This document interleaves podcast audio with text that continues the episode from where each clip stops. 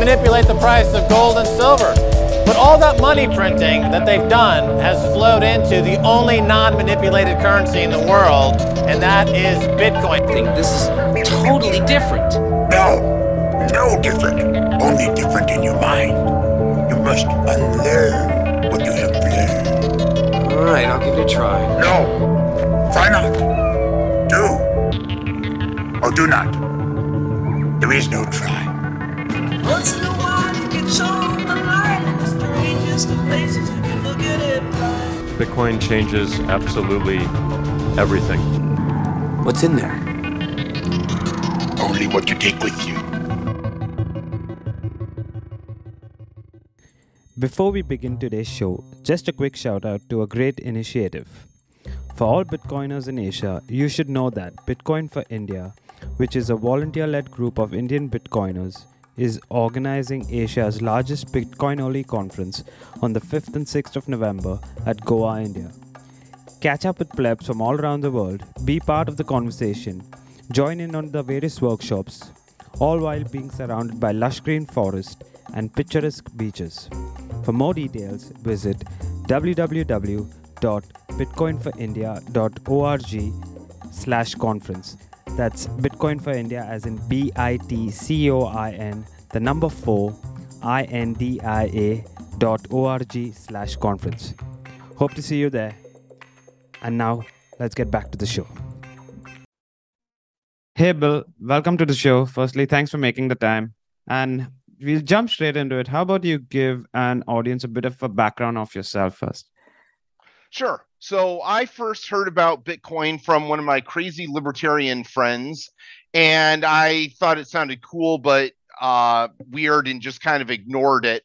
And then the bull run happened, and I would see these degenerate gamblers, you know, watching the ticker every few seconds and and yelling out that it's up or down, and I'm like, uh, clearly this is stupid. Uh, so my first exposure was a more of the gambler crowd and not about the fundamentals. So I really just kind of wrote Bitcoin off as not worth uh, looking into. Then, as an American, I moved to the Philippines and I suddenly became unbanked over here and I was sending remittances to myself. I ended up going through a path from old tech to new pa- uh, tech fairly quickly. So my first money over here was over Western Union, and I saw that was a not good way of doing things. Uh, moved to some of the more modern alternatives, but they're essentially just as bad. And then eventually I got some gig work, and the guys were like, "Hey, um, you take Bitcoin?" I'm like, "Ah, yeah, I remember that. Let's take a look." And of course, at that point, I saw that from the last time I'd looked, it was up quite a bit. And I'm like, yeah, sure. I found an exchange over in the Philippines and was able to um, move the money over here like that. And I started looking into the fundamentals. And that's really when I fell down the rabbit hole. And there we are. Okay, yep. And just to get a time frame, so when was it you first discovered it through these uh, your friends and the gamblers, as you say? Oh, okay.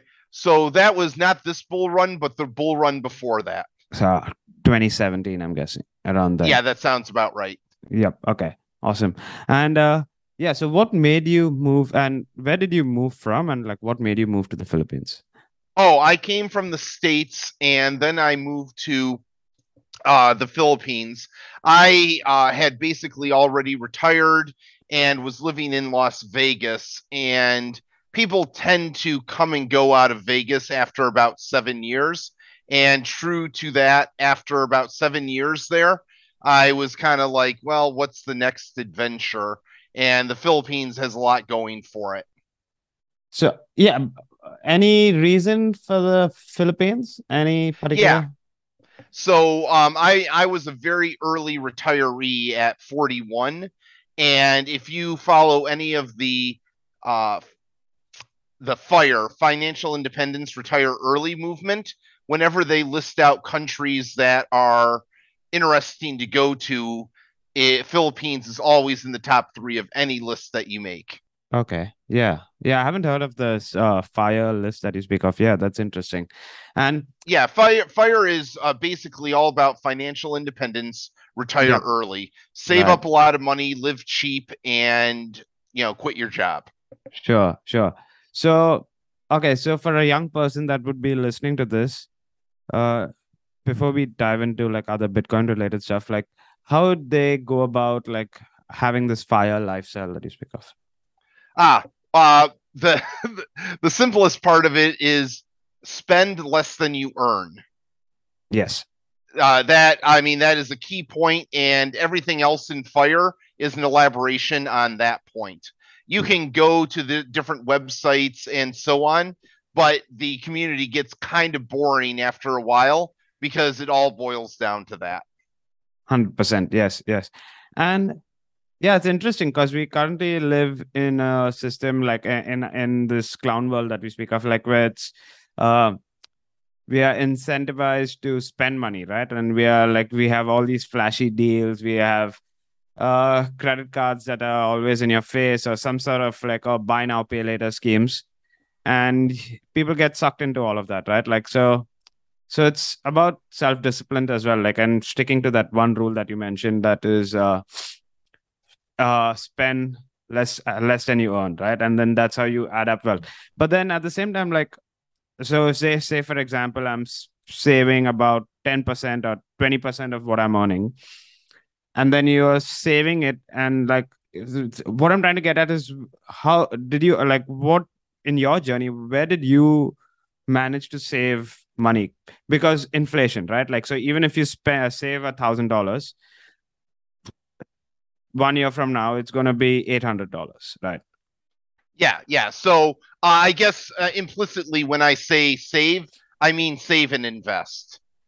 yes so maxing out your 401k along with the company match that was quite generous where I was at uh, gave me uh, a base. As far as investing in there goes, another simple mantra is buy an index fund.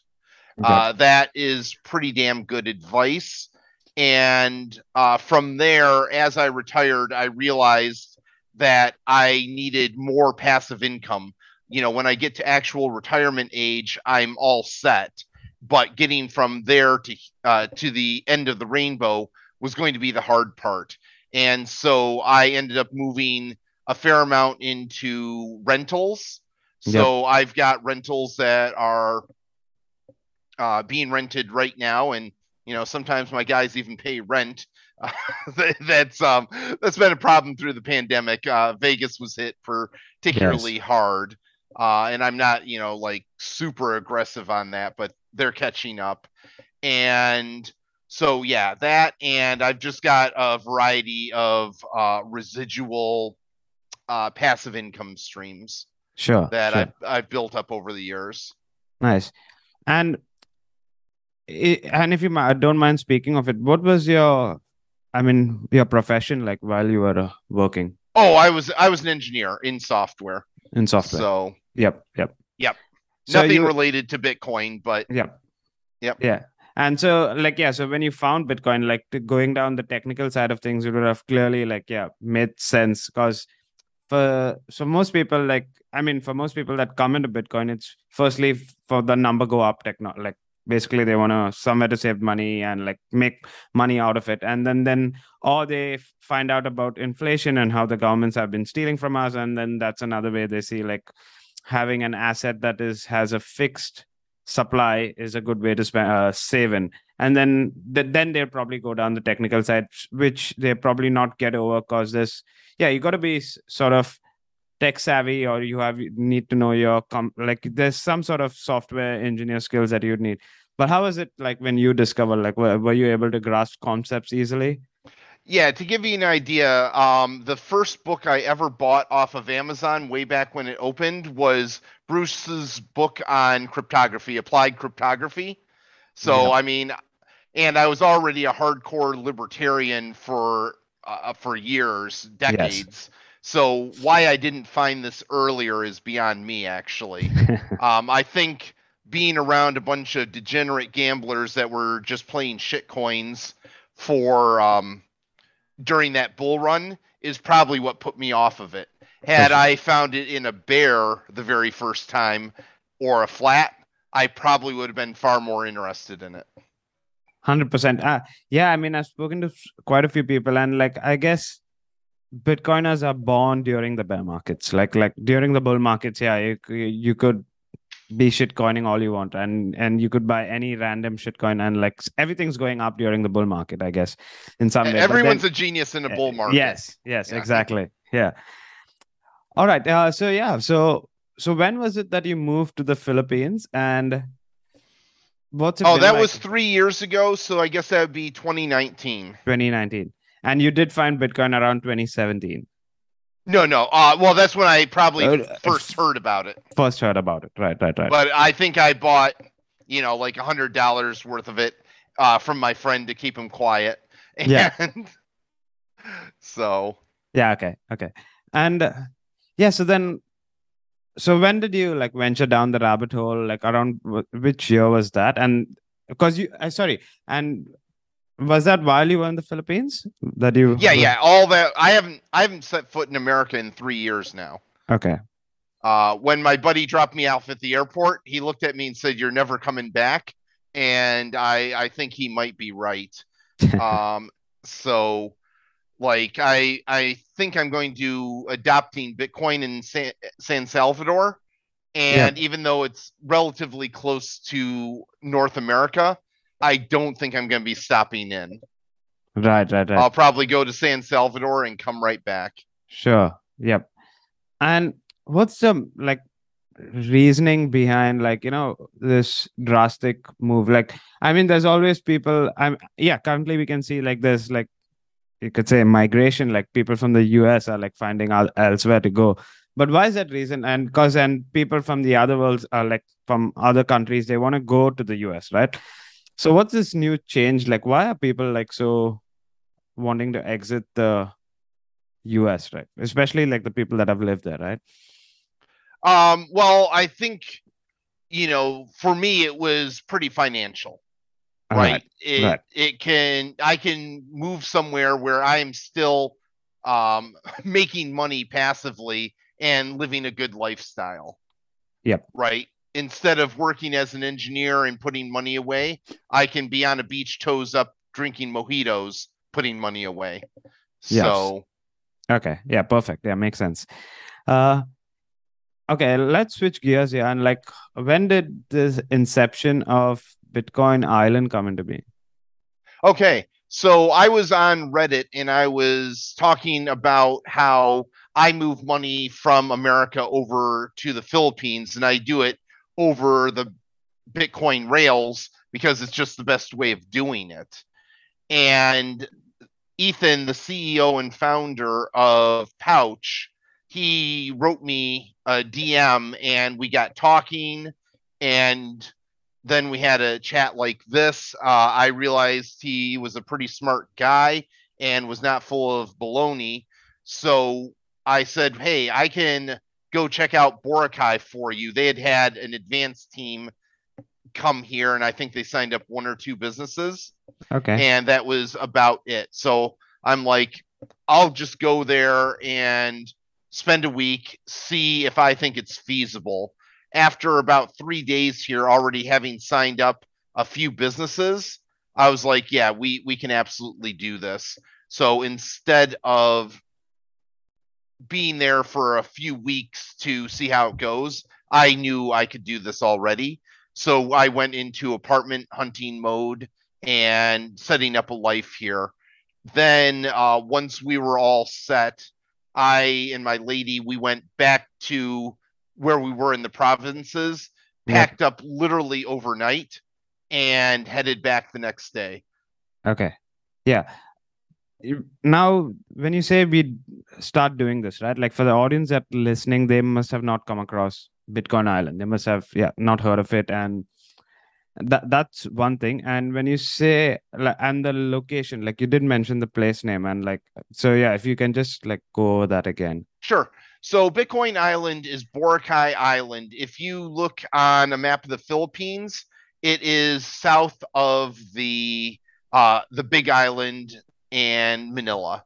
So you can find it. It's a tiny, tiny uh, island when you're looking at the Philippines as a whole. Uh, but if you just search Boracay in any map program, you'll you'll find us there. It's kind of a long, thin island. Most of the action that the tourists are going to care about is right there at the thin part of it. Yep. And yeah, and when you say like we are gonna do this, right? Like you said, said that uh what was it that you are planning on doing? Like whoa. So we are inspired by Bitcoin Beach in El Salvador, and we wanted to make a tourist account, or I'm sorry, a circular economy here. And we also chose Boracay because of the tourists uh, that come in. There's a large influx of tourism. So El Salvador saw an increase of tourism Yes. because of the Bitcoin tourists. And it was not necessarily a tourist destination before that. So I'm thinking that now that the Bitcoin world is seeing that there's already a very popular tourist destination that they can also spend Bitcoin on, Yep. that's going to be a be- better draw. Yes, yes, makes sense.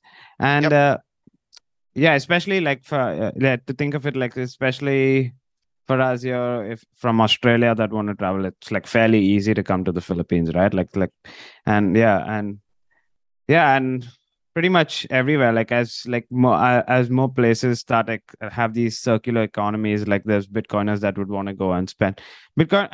Uh, yes, one aspect is like uh, people. I mean, some Bitcoiners are like, oh, we don't need to spend our Bitcoin. We just need to hodl and hodl and. But it's, I guess, there's the bigger aspect is actually getting an opportunity to spend the Bitcoin that we hold, right? Yeah. Well, I mean, to me, that that whole "I'm only going to ho- hodl" is Yes. kind of silly because you can replace it, exactly. right? I mean, that's that's a huge part of it is getting that flow going, Yeah. and as long as you are earning more than you spend, every every dollar, every peso that you spend is an opportunity cost for Sats you did not buy. So, what is the difference? And I really just don't see one. Hundred percent. Yes. Yes.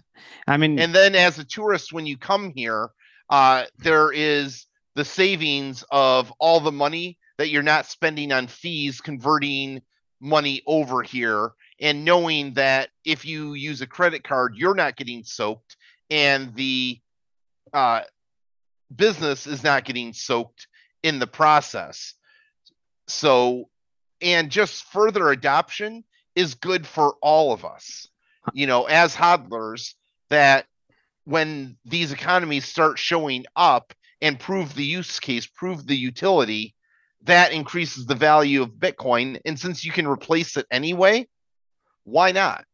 Hundred percent. Yes. I mean, like, and and if you're just gonna keep holding on, like, for how long would you keep holding on, right? Like, you, the purpose of it is to be used as money. The purpose of Bitcoin is to be used as money, and like we, yeah. I mean, I, uh, yeah. If I, I would, I would spend my Bitcoin as the first. I mean, wherever possible. Like, if if I have these options, like here in Melbourne, we do have uh the be like we starting off like the Australian beef initiative and then we have a we have we have a supplier like who's priced beef in sats and we buy it in sats. So it doesn't matter whether bitcoin is going up or down. We pay at the price that is there in sats And are they updating that price daily or no the so the price is fixed so he, he uh, i mean it's it's one individual right and he's he's a he's a hardcore bitcoiner and he doesn't he's valued that cow in in in satoshis right so okay? yeah. So it doesn't matter whether like tomorrow Bitcoin is ten thousand. He's he's a long time like he sees it for the long time. Like like yeah. Well, I mean, in that kind of environment, he he should be lowering the price of his beef every few years then, right? I guess. I guess. Yes. I guess if if Bitcoin is going up, I guess yeah, he would have to adjust for that. But at the moment when he did initially price it, I think Bitcoin was somewhere in USD terms was somewhere around 20, 25, and now we are sitting at 18, but he hasn't increased the price. Yeah, well, I mean that's just one of the I- the theories that on a uh, pure Bitcoin standard, uh, wages will go down Yes. every year, right? The Yep. negotiation is is flipped, where the employee negotiates how much less Bitcoin he's willing to take Yes. each year. Yes. So I guess that should apply to the guy selling beef too, right? For sure, for sure, hundred percent. But but yeah, what I wanted to get as was how easy was it for the local merchants around there to, I mean, yeah, start accepting Bitcoin and like learning about it and like and how much, yeah, how big of a role education plays here and yeah, something on those lines. Yeah. Okay, so we can onboard a business in about 10 minutes. All right. Okay, so I mean, it, it happens pretty fast. Uh, now, are they willing to take that 10 minutes immediately? Some are, some are not. We sell uh, this, sell, I say, um, promote this is probably a better word. Uh, we promote this almost purely on utilitarian basis. Okay. Uh, the money movement is really broken in the Philippines. Moving money is expensive. It is expensive to be poor uh, without a bank, trying to move money around, and people see that. So we are, you know, there's a few selling points. Uh, we encourage them to use pouch.ph. It's a Lightning wallet that has rails into the Filipino banking system. Okay. I, I would say that Strike has, you know, the same thing with rails into the American Yep. banking system. So they they can be very similar in that way. Right. And so we go in and show them how easy to use this is. You scan a QR code with Pouch, uh, hit the amount you want to pay, and it goes directly to them. If they don't have their cell phone with them, they have that printed QR that they just put near their cash register Yes. and go. Something as simple as internet connectivity is not always a given for these small stores because everyone here, myself included, buys their internet access over the cell phones by the by the day or by the week. So it's kind of like prepaid. And if they run out, they just okay, all right, I ran out. So with this QR code, if they're willing to trust that the customer's phone is telling the truth, which I think is pretty reasonable, uh, especially for the small amounts that we're talking about here, Yep. then they see that they got paid and that's it. Sure. Sure. Yes. Now, there's a second modality where if they've got their phone, they can make a Lightning QR code. And when that gets paid, they see it immediately. Any Lightning wallet, pouch or not pouch, is able to pay that. Yep. And so that's that's more ideal, but we have to know that sometimes they just they're out of battery or what have you. So that fallback of the QR code, uh, static QR code is is pretty good. Uh, when we compare that to the other e-wallets in the area Mhm. that are dominant, they uh, they really do see the the difference just as a pure e-wallet. So uh, a lot of times here, the e-wallets are going to be uh, keyed to the phone number. And a lot of these people have self onboarded, so they didn't have a sales rep from the other e wallets come in Sure. and print them off a nice QR code. So Yeah. what they end up doing is just writing their phone number on a piece of cardboard that's beaten up. They can't remember where they put it half the time and bring it to the um to the person that's paying. Now you compare that to us, we've got a nice full color QR code with a nice background Yes. and um, then on the back we put my personal phone number and uh, where they can find us if they need support which right. we have an office right in the middle of the island if you try and get support from other e-wallets you know that you call them they're not going to answer you email them they're not going to respond Yep. or any number of bad customer experiences are going to happen. For sure. Here, they've got my personal phone number on the back of the card. They know where my office is, Yes. and they will walk in. Um, I just had a call from one of our clients, you know, or partners the other night, and I'm like, I'll be there in a couple minutes. And I show up and help Yeah. figure out whatever problem she was having.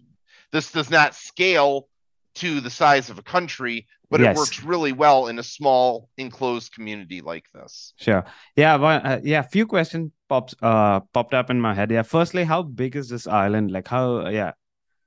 How Mm. easy it is to go back and forth. I think it's um oh I I forget. I think it's like 10 square kilometers, which doesn't mean a lot to me. Yep. So I I will tell you that uh if the thin part of the island you can walk from one side to the other in about 10 minutes. Okay. Yeah. And if you're on one of these little e-scooters uh which is about as fast as anything on the island but not that fast. Yes. Uh, I mean, it's about the speed of a bicycle. Yeah. You can go from one end of the tourist area to the other in about 10 minutes. 10 minutes, So yeah. that that gives a more human scale to the size of it. Sure. Yeah. Another one is like uh yeah, who are the I mean so it's like s- small small merchants probably selling uh your regular FMCG goods uh but what are any of the bigger clients like on the island like that are a larger Yeah. transaction yeah Let me I was just going to pull up my map here. Uh, if anyone wants to look, the newest map is always at pouch.ph and you can click through to the island sure and we've got the always updated map right there. So let me Nice. go through. And right now it is kind of grouped by food and drink. So the, you know, we've got the six coffee houses, coffee and milk tea, and a bakery that does serve coffee, but I call it more of a uh, bakery cafe yep okay uh, right there. So we've got six of those. Those would all fit well in any uh, modern Western world.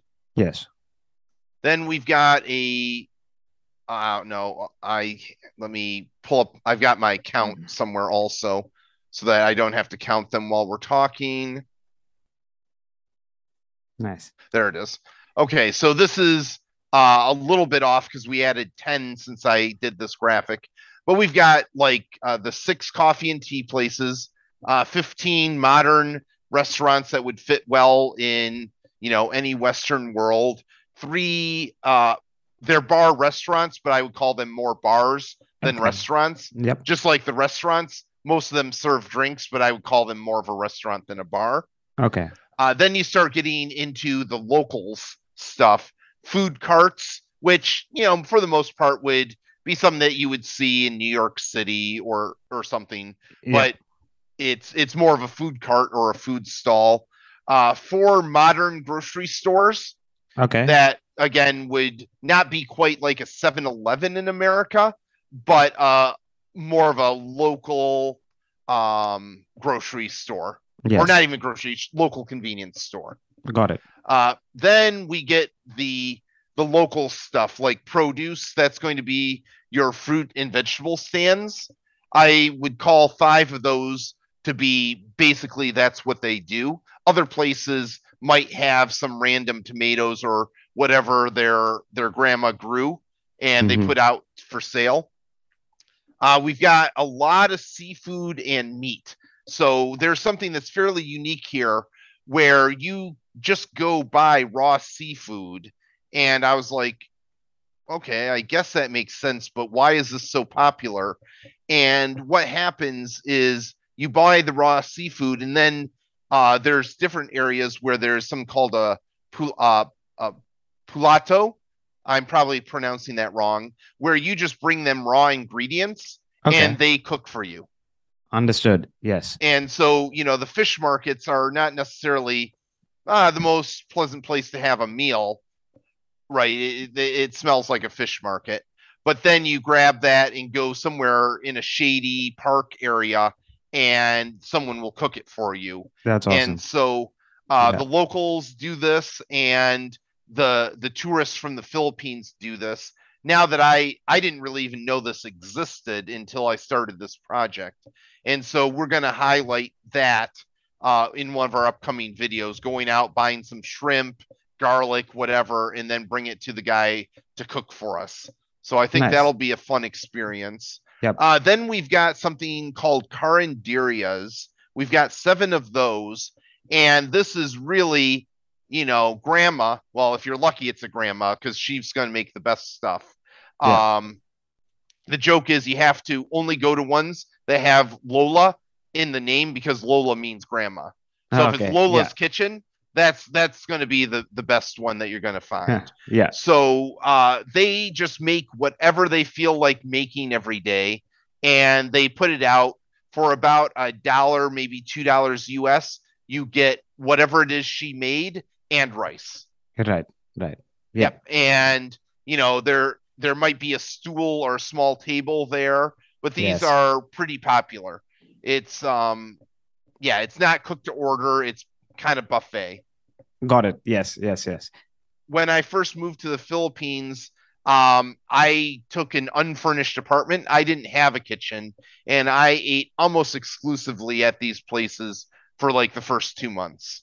Right. Yeah. Yeah. Yeah. I, and yeah, I think I had a similar experience, like something on those lines when I was in Thailand, like, where Yep. it's, yeah, it's, it's, yeah, there's no fixed menu. It's like whatever the chef decided to cook there.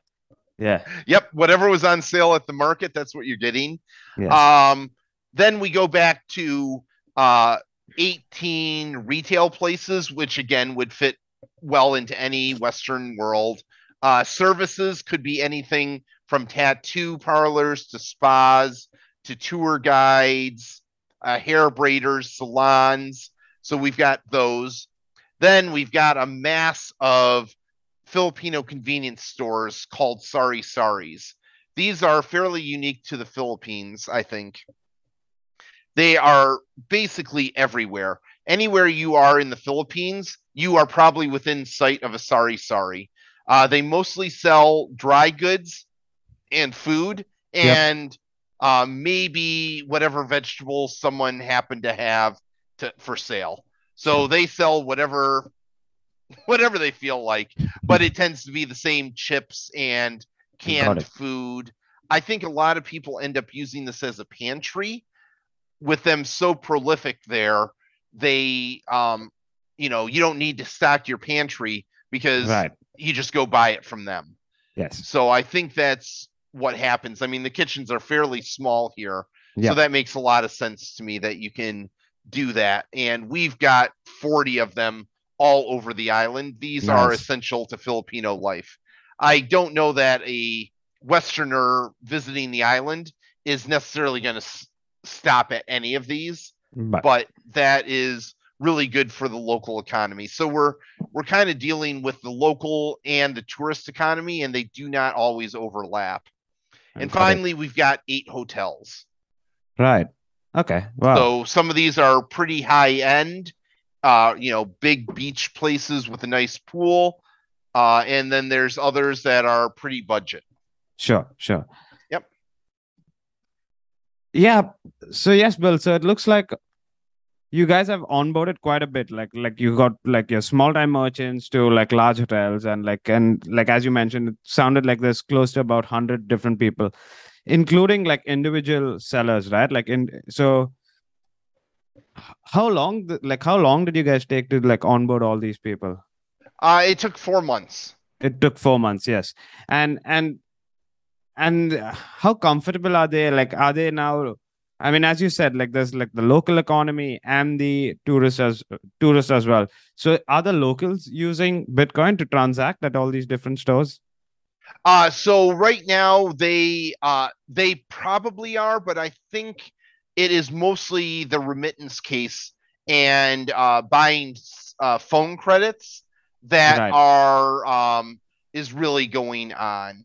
So part of the utility is the ability to move money uh, cheaply and easily into the country and around the country. Yes. So I suspect a lot of them are doing that. And I know personally that one of our local stores has really figured out that this is a good thing to do. She's got to get money to her sister in another part of the uh, country, and her alternative is not very appealing. How difficult it is to take physical cash, probably pay some fees along the way, and blah blah blah blah blah. So Sure. she cashes in with us, and then uh, she sends it on to the next uh, to her sister over pouch Oh, a pouch. Yes. and I I can see that just becoming more and more um, prevalent. We've put uh, a fair amount of money into the local economy, and people are not coming to cash out; they're coming to cash in with us. Right. When you say cash out and cash in, like what do you mean? Like they they want more Bitcoin? Is it they want more Sats? Yeah, they want uh, they call it pouch money because um, pouch is got two wallets. It's got your Satoshi wallet and it's got your Peso wallet. Right. You can use either of them as the default. So when you receive money or send money, it comes out of your default wallet. Okay. Um, I know that I've got a meeting with one of our major vendors who now wants to make the switch so that the money she receives stays as sats. Nice. Yeah. So, um, so adoption is a ladder. Right. And, you know, I see the very, very lowest rung on this is have a positive association with Bitcoin. For sure. And uh, seeing the Bitcoin signs go up around the island everywhere, seeing a really nice office with a huge sign that is visible from what is essentially the town square. And that gives a lot of confidence in it. We had a um, a promotion where the e-trikes, which are essentially electric golf carts that everyone uses to ride around, Yep. um, you just hail one of these guys, give them 15 pesos, and they'll bring you wherever they're going. It, Okay. It's actually kind of ideal because there's really only one road on the island. And so you just jump on one that's going the right way Right. and we offered some a guy that I met with one of these trikes, hey, here's 200 to start you out and if you get someone else to come sign up, I'll give you a 100. Right. Right. and nothing really happened and then one day while I was out of the office, he had rounded up four of his buddies and said, "Hey," and so he got his 400 pesos. They got their 800, and everyone was happy. But then they realized they could get the same deal, and I got a frantic call to get back to the office because this is what viral g- looks like. Uh, next thing you know, we had um, a traffic jam in front of the office. I had to pay a security guard for next door to direct traffic, and you know, we ended up, I went out and put stickers uh, saying Bitcoin accepted here, like three or four places on everyone's trike. Right. And it's almost guaranteed that statistically, everyone on the island at this point has ridden in a car with one of those stickers. Wow. That's awesome. Yeah. And um, we have a video on Twitter just by chance when we were out playing um, Tourist. We were about to go to Caspar Yes. and um we had to take an e-trike, and i'm like well maybe we'll get lucky and we did. So the the one we hailed happened to be one of the bitcoin ones. So i quick uh took a video of it of her you know scanning the qr as we're bumping down the road. And it was pretty great because you put that on twitter someone is going to figure out what his qr code said and link directly to his web page. Uh, everyone with an account has a web page where Yes. you generate a lightning invoice and uh, apparently the guy got like 60 dollars us in tips nice. from twitter users Yes. Uh, Hundred percent. to give you an idea uh, they are probably making four dollars a day Wow. Yeah. so Okay. Yeah. this guy uh, great for him right Yeah. just happened yes. to be the lucky guy that that made 60 dollars in tips off of that ride That's awesome. Yeah, that's awesome. Uh, what comes to mind is like, yeah, I mean, everyone's adopting Bitcoin and using it, transacting, but is there like, is there, uh, and also like uh, before I forget that your office looks great. Like I've seen some pictures. I'll, I'll, I'll, and for the people listening, I'll add like quite a bit of show notes, like with the different links of whatever this thing. Your office looks great. It's like uh, it's purple, and then it has that neon Bitcoin logo, and like with the neon lights. Then it's, and then yeah, it has that glow to it. That's awesome. That Yeah, at at night, uh, we went out and bought chairs that have LEDs embedded in them, so the whole thing will light up and do a light show. And because you, you see this across uh, a little pond at night, I mean, the attention is drawn there. It's just flashy colored lights inside everywhere. We've got a black light on a Bitcoin mural yeah, where the orange part is a bunch of names and terms that are associated with Bitcoin. yes, So you know, we've got Satoshi, we've got the white paper, we've got um just different stuff there yes, yes. that is glowing under a black light. And yeah, it, it definitely draws attention. That's awesome. Yeah. So yeah, what I was trying to get at is yeah, with everyone using Bitcoin, everyone transacting it, uh, is there any education done on self custody and like the importance of that and like any sort of yeah something on those lines? No, um, so like I said, um, adoption is a ladder, and you cannot start talking about uh, self custody to someone that's just getting the hang of creating a Lightning invoice Sure. and realizing that their static QR card is not a Lightning invoice. It is something that Pouch can read Yeah. but any generic QR reader can read that that static QR and it Mhm. will generate or bring you to a site that generates a lightning. Yes. Um so yeah, you you can't start there. That is several rungs up the ladder.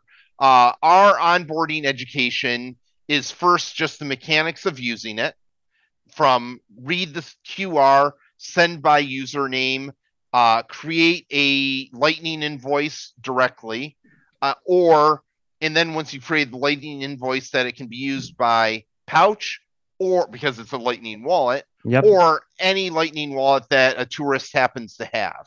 yes. Then the discussion goes into, hey, do you know any overseas foreign workers? Everyone here knows overseas foreign workers. The remittance economy is absolutely huge here. And then we say that, well, this just came out of a Bitcoin wallet, but that Bitcoin wallet could have been anywhere in the world if you if you send them the invoice or your page so they can make the invoice and send it to you. Yeah. So uh, your family over in Dubai that's working, they don't have to go to Western Union and pay all those fees. They can just go to your account and send it to you. You get it directly and you cash out locally. Mm, And so people start to see the utility of that. Yep. And um, I have had the self custody discussion with people that are ready for it. Hundred percent. Okay, makes sense. Yes, yes. Yeah, and right. So, what I was trying to get at, uh, another thing that yeah popped into mind was like, what about the local government and the local regulations? Like, for with people, yeah, using this new type of currency, like, uh, has there been any sort of interference or any sort of yeah? I, I leave all the regulatory stuff to our uh, CEO, Ethan. Okay. So I, I'm just not the right guy. I do know that we are complying with all that, and compliance is a challenge. Hundred percent. Yes. Yep.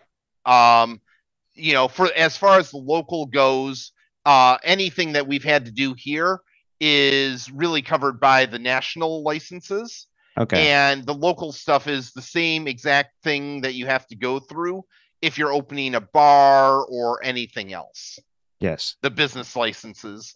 So I essentially found a fixer and paid them money. They went out and got all the licenses. Inspectors come in inspecting whatever it is they inspect Sure. and and it's fine. So I mean, I think we've got 12 uh, government mandated little pieces of paper on the wall now. Right. Right. Right. I don't know. I've never looked at them. I just hang them up and yep, we're we're compliant.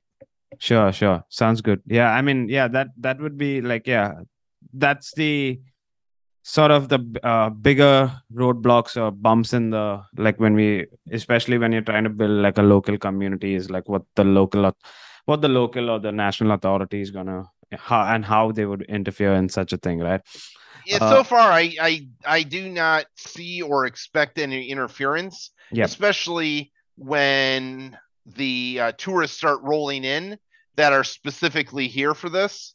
right yes I I I'm I'm expecting mostly, you know, they just don't care yeah more yeah. than any anything else. Yes. And yeah, I mean, and as the like say a merchant that's earning uh, earning some sats and then they are pro- and then when they need to source their goods for whatever they're selling, then they are probably converting that into peso and then purchasing that. Yeah. Yeah, very So- very likely they are um just taking what they've got and um you know probably going out to the banking network or another e-wallet or something like that but we are getting the slenderest threads of circular economy growing in that uh, one of the big fruit stands here. She's you know spending about a thousand us every um every week on fruit for a Wow. vendor. And she can't just pay him when he shows up. She has to send it to his bank. Well there's enough friction that i think she said she's spending about $20 in Yes. fees getting that thousand to this guy Yep. Yep. and i'm like well you know you, you you if he had pouch then you could send to him and there i'm trying to form the the union of fruit vendors on boracay that Yeah. i'm i'm fairly certain all these guys are buying from the same distributor Understood. Yes, for sure. right Yeah. and so doing that um our our vendor that makes signs for us is delighted because there's a sign for almost every business. Um he really loves us. He's got vendors that he has to pay. I'm like sign them up right? Like you know Yes, get yes. get this going. So Yeah. it is very hands on at this point. Uh i you know if anyone has a problem i'm the guy that's going to go help them and make sure everything is smooth so Yep. Yep. And and I mean, yeah, one thing that comes to mind is like the tourist cycles are usually, I mean, like they they're in cycles, right? Like the influx of tourists coming in in cycles. So so when is your like peak periods when you when you guys expect most tourists? yeah so um mid mid to late october is when the rainy season is over Okay. and that's when the tourists start showing up. So the timing was pretty impeccable on this. Uh, people that are going to become bitcoin tourists are just hearing about us since we we really exploded on twitter about a week ago. Yep. and you know by the time they book their tickets and so on there's already 160 we've added 60 in the last week Right.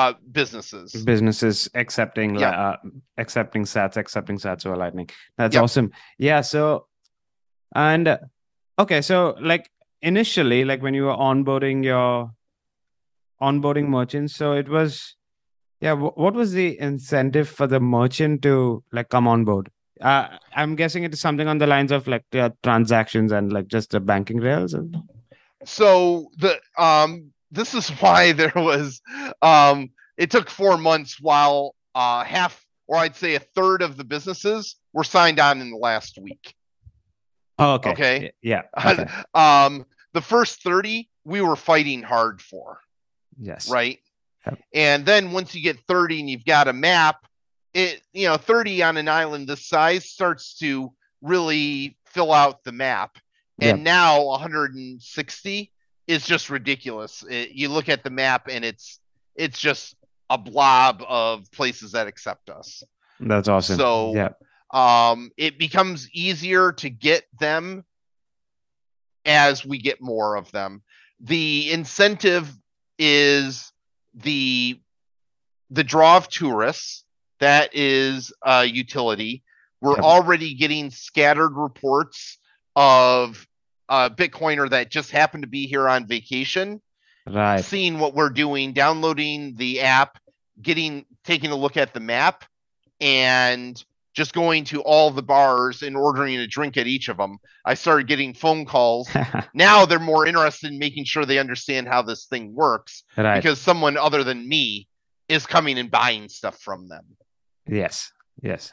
Um, I think there is a cool factor for the locals Mm. because you know, hey, that's that new Bitcoin stuff that is you know right there in the center square. You can't miss it.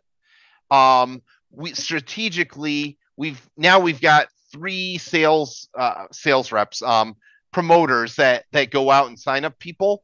And what they do is there's a bunch of different alleys and roads here Right. go through get the easiest ones uh the the one where the owner happens to be there is open to it sign them up get them a nice sign and so on they get like a four dollar sign on bonus so there's some money in the economy there Yep. and then come back a week later Yeah. right Yeah. and yeah. then they've talked to their friends. Uh, a great thing at one of our local markets was he went in and he got two or three, and at that point, the whole team had like 20 of these laminated QR cards to use. Yep. So I took a photo and put it on Twitter. Well, one of them has to be on top, right? Yes. Yeah. Well, some clever guy on Twitter decoded the QR code and sent a $60 tip to to the one that was on top. Nice. Completely lucky and random, right? Yep. Yep. You think what you know when she gets $60 in like a $5 a day is income, do you think everyone in that market knew about this the next day? Oh hell yeah. So um you know when our guy went back uh so whoever whatever pleb bitcoiner uh sent that money it really made it a lot easier to get the rest of them Uh, yeah that that's the awesome thing like with especially with uh yeah with bitcoiners and twitter and uh, it reminds me of this one early this one uh like one early post like way back i think it was early 2015 or something like that where there's uh where this guy is holding like a qr code like on national tv for a sporting event and Okay. and he's like hello mom or something like that but it was a qr code saying pay me bitcoin and then this was like I think where Bitcoin was cheap, and I think he got like few bitcoins and not even Satoshi. So he got a few bitcoins. Yeah, yeah yeah, well i mean it's it's uh crazy to me what is dust and what is the goal over the years. You know first you want to Yes. be the 21 one in you know 21 bitcoin right? So you're one Yeah. in a million. Now on reddit i am seeing posts where people are bragging about having 0.1 bitcoin. Yes, yes, yes, right? I mean how great is that? Yeah, for sure, for sure. Yes, well, Uh, I mean, like, firstly, thanks for like, all, like, giving me such a big rundown on everything that you guys are doing, and best of luck with everything that is there in like that's going to be coming up soon, and hopefully, I see you in person someday. Yeah. Yeah. co- come on over it is Yes. entirely possible at this point to have a complete vacation here from the person that will get you onto the ferry without having to wait in line and all that yeah uh, that will get you to your hotel that you booked in Bitcoin. Uh, you can walk to the place that rents scooters. I'm I live here full time and I go everywhere on scooter at this point. You can Yeah. rent the scooter, go around the island there. Um, about two weeks ago, or no, about a month ago now, I put together a, a pretend itinerary to see if I could, you know, if you were a tourist, could you really live on it? And Yes. the answer was yes. And that was when we were at about 60. Wow. Now at 160, I personally There's have no not visited all of these stores at this point. Yep. I used to to go make sure that the education was complete with our people, Sure. but I've got three people going out signing up five to six businesses a day. nice. I I just can't get to them all anymore. I just have to have faith in my team. Sure. Um, as a local living here, I don't I don't use fiat almost at all anymore. Um, I go out of my way to make sure I use our vendors, yes. and yeah, it's I. There's a few things, you know, like there's just stuff you cannot buy in the island, so you have to um, right. you have to use the equivalent of Amazon here, Okay. Yeah. Yeah. right? I I needed some a threaded rod for um you know something we're building. Yep. It's just not in the hardware store here. Yes. you gotta yes. buy it there, you know. Right. But from for day to day life, I I barely use fiat anymore. So Awesome. yeah, come on yeah. over. Yeah. It's great for digital nomads, and Yes. you can just come here and disappear, man. Oh, that's awesome. It's, uh, but yeah, so for someone that wanted to come for a holiday, right? Like someone's coming as a tourist, so so they have to fly into, and then what's the journey like? So Okay, what's the logistics so there? um, overwhelmingly, they are going to be flying into Manila. Right. especially if they're international. Uh, from Manila, there are two airports reasonably close to the island here. One, you I think you can see the island from the airport, Okay. and then the other is about an hour away, and you just get on a van and uh, head through here. If you've not been to the the Philippines, it's kind of fun to look around, see the more uh, tropical jungle ish kind of vibe. You're going along a coastline. There's not necessarily good internet the whole way, but yeah. So that that's what I tend to do. It's a little bit cheaper, and my time is not exactly at a premium anymore. So I might fly to that one, or just the the flight time is better or whatever. sure. Um, most people are probably going to go to the close one, uh, Kalibo, I think it's called. okay. Uh, it's pretty easy to figure out. Uh, from there, I just recommend using one of these tour services. They will have what what paperwork and everything needs to be done, ready and waiting. Yep. And so they've got their pink shirts on, which Okay. means they can just grab you and bring you to the next boat over. They leave about every 10 minutes. okay. Uh, it's like a 10 minute boat ride across, kind of beautiful and fun. Nice. And then there's one of these little golf cart guys waiting for you. He sees the name sticker that was put on you and knows where you're going, okay. and he'll bring you right to your hotel. Oh, perfect. So it's So, Yep. yeah. So it's your international flight, then a domestic flight, and then like a bus ride ferry thing. Yeah. And for any whales that are listening, there uh, there is yacht parking available. I had to check because oh wow. Um, okay. I do have a, a, a whale of a friend, and he he Nice. wanted to know. It turns out you need to check in with the Coast Guard, but there is a um there is a a guard station on the island. So you whales listening to that, uh, the local airport does accommodate private jets. I have no idea how you do that kind of thing. Not a problem I've had to solve, but I've I've had to ask about that also. Okay. So Yeah, that's awesome. yeah, I mean, uh, yeah, it's going to be surprising. Like, I mean, for sure, like uh, Bitcoiners are going to start coming there, like in the hordes of Bitcoin as soon start coming there. But it's going to be like the locals that are like putting you onto like the domestic flights that are putting you onto the buses, and then the guys putting you onto the ferries.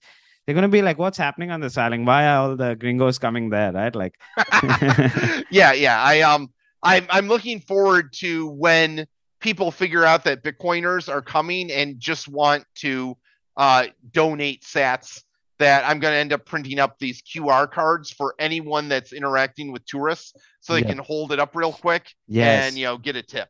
for sure. I I absolutely know Bitcoiners are are going to do that. So Yep, yep, hundred percent. One thing that one thing that I wanted to address, and I completely yeah slipped me earlier was uh, you did mention that uh, there's there's network issues and like yeah yeah network issues probably someone's phone dying. Uh, but, but in terms of network issues, uh, these guys in Africa have built something cool where you can send sats over SMS. Ah, so the network issues are uh every now and then the power for the entire island just goes down, Oh, okay, okay, so- including the cell towers.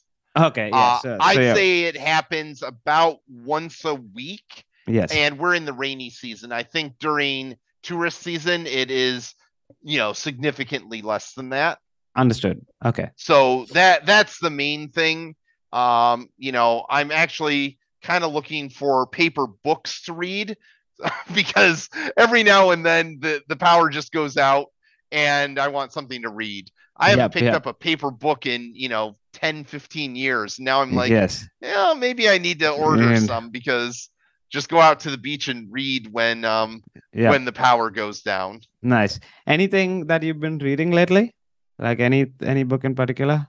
No, I need I need some books. Okay. Although I've I've seen an extraordinary number of the hotels and tourist areas, they have um, leave a book, take a book Okay. things, and so you just get the most random books there. Like I use uh, I, I saw one in Finnish. I recognize Finnish. yes. I'm like, okay, how did you get here? Um, one of my favorite books is Pillars of the Earth by Ken Follett. And Okay. so I've got to go pick that up out of her library and Nice. uh, read that for like the fifth time. So yeah, okay. yeah, Yeah, sounds good. great, great Yeah. talking with you. And um, anyone that wants to come to the island, you can find us on Twitter, Bitcoin Island PH. Let us know you're coming, especially the first plebs that are showing up. I will give you the absolute uh, white glove treatment. Make sure you have a good time. So Yes, yes. Sounds good. Yeah, and I'll put uh, I- I'll reach out to you. I'll just uh, drop you a thing or that I have, and you can send me a few links so I can put all of that in the show notes, and so people can find everything else. Yeah, lovely speaking to you, Bill. And yeah, hopefully, uh, yeah, I'm looking forward to meeting you in person, coming to the island myself. sounds good. All Yeah. right, thanks a lot. Thanks, Bill. See ya. Thanks, guys, for tuning in. And if you enjoyed the show, all I ask is that you share it with one other person. And I also recommend that you use podcasting 2.0 apps like Breez or Fountain FM. I'll link them down below. This will help you earn Bitcoin you listen, and it will also help support the show. Once again, thanks for tuning in, and I'll see you in the next one.